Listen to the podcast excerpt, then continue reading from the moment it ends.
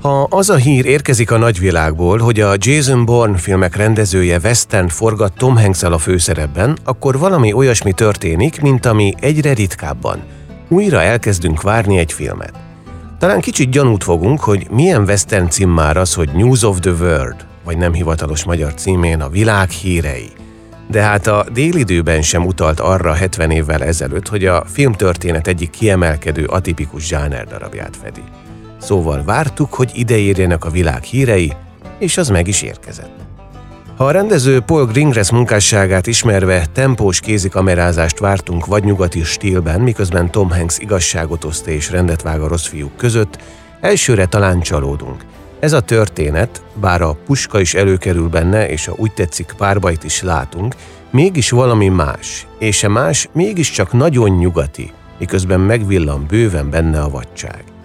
Az 1870-es években járunk. Kit kapitány, a polgárháború veterán katonája városról városra jár, ahol pár centért felolvas esténként az újságokból.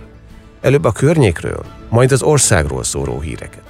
És a dolgos emberek, kiknek ideje vagy módja nincs újságok híreit olvasni, szájtátva hallgatják Kit kapitány történeteit.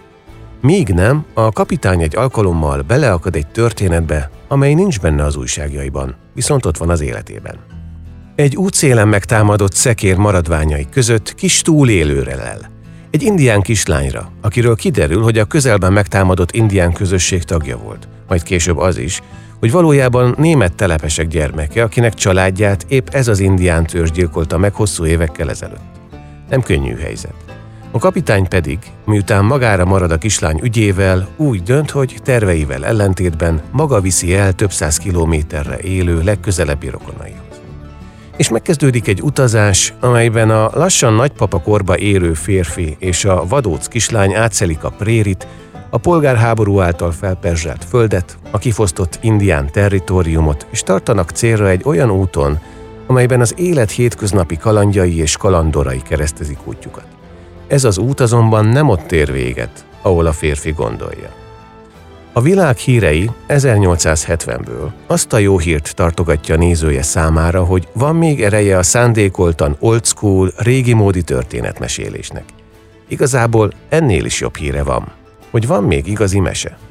Egész egyszerűen hálásak vagyunk azért, hogy van egy megbízható férfi ember, aki brutális veszteségekkel a háta mögött is felelősséget vállal egy árva gyerekért, Közösen szelvén át a vadnyugatot, ahol a veszély, a betegség és a halál a mindennapi reális közeg, és amelyben a férfi férfi, a gyerek gyerek, a fogadós né meg aranyvirág. Ez a film nem hősködik, miközben csendesen mégis hősöket avat. És ha felmerül a kérdés, hogy mégis mi köze lehet a mi világunkhoz egy régi vágású road movie-val keresztezett westernfilmnek a 2020-as évek elején, akkor szeretettel ajánlom egy csodás páros azon kalandját, amikor egy elzárt területre kavarodva a helyi bandafőnök által elétolt híreket kellene felolvasnia. Abban ugyanis benne van az itt és most a fake news-tól a manipulált társadalomig. És ez is csak utána esett. A világ híreit négy oszkárra jelölték, és mindet megérdemli. Tom Hanks pedig valószínűleg az utolsó színészek egyike, aki önkéntelenül, egyszerűen a kisugárzásával is felidézi Hollywood jó értelmű fénykorát. News of the World jelenleg a Netflixen látható.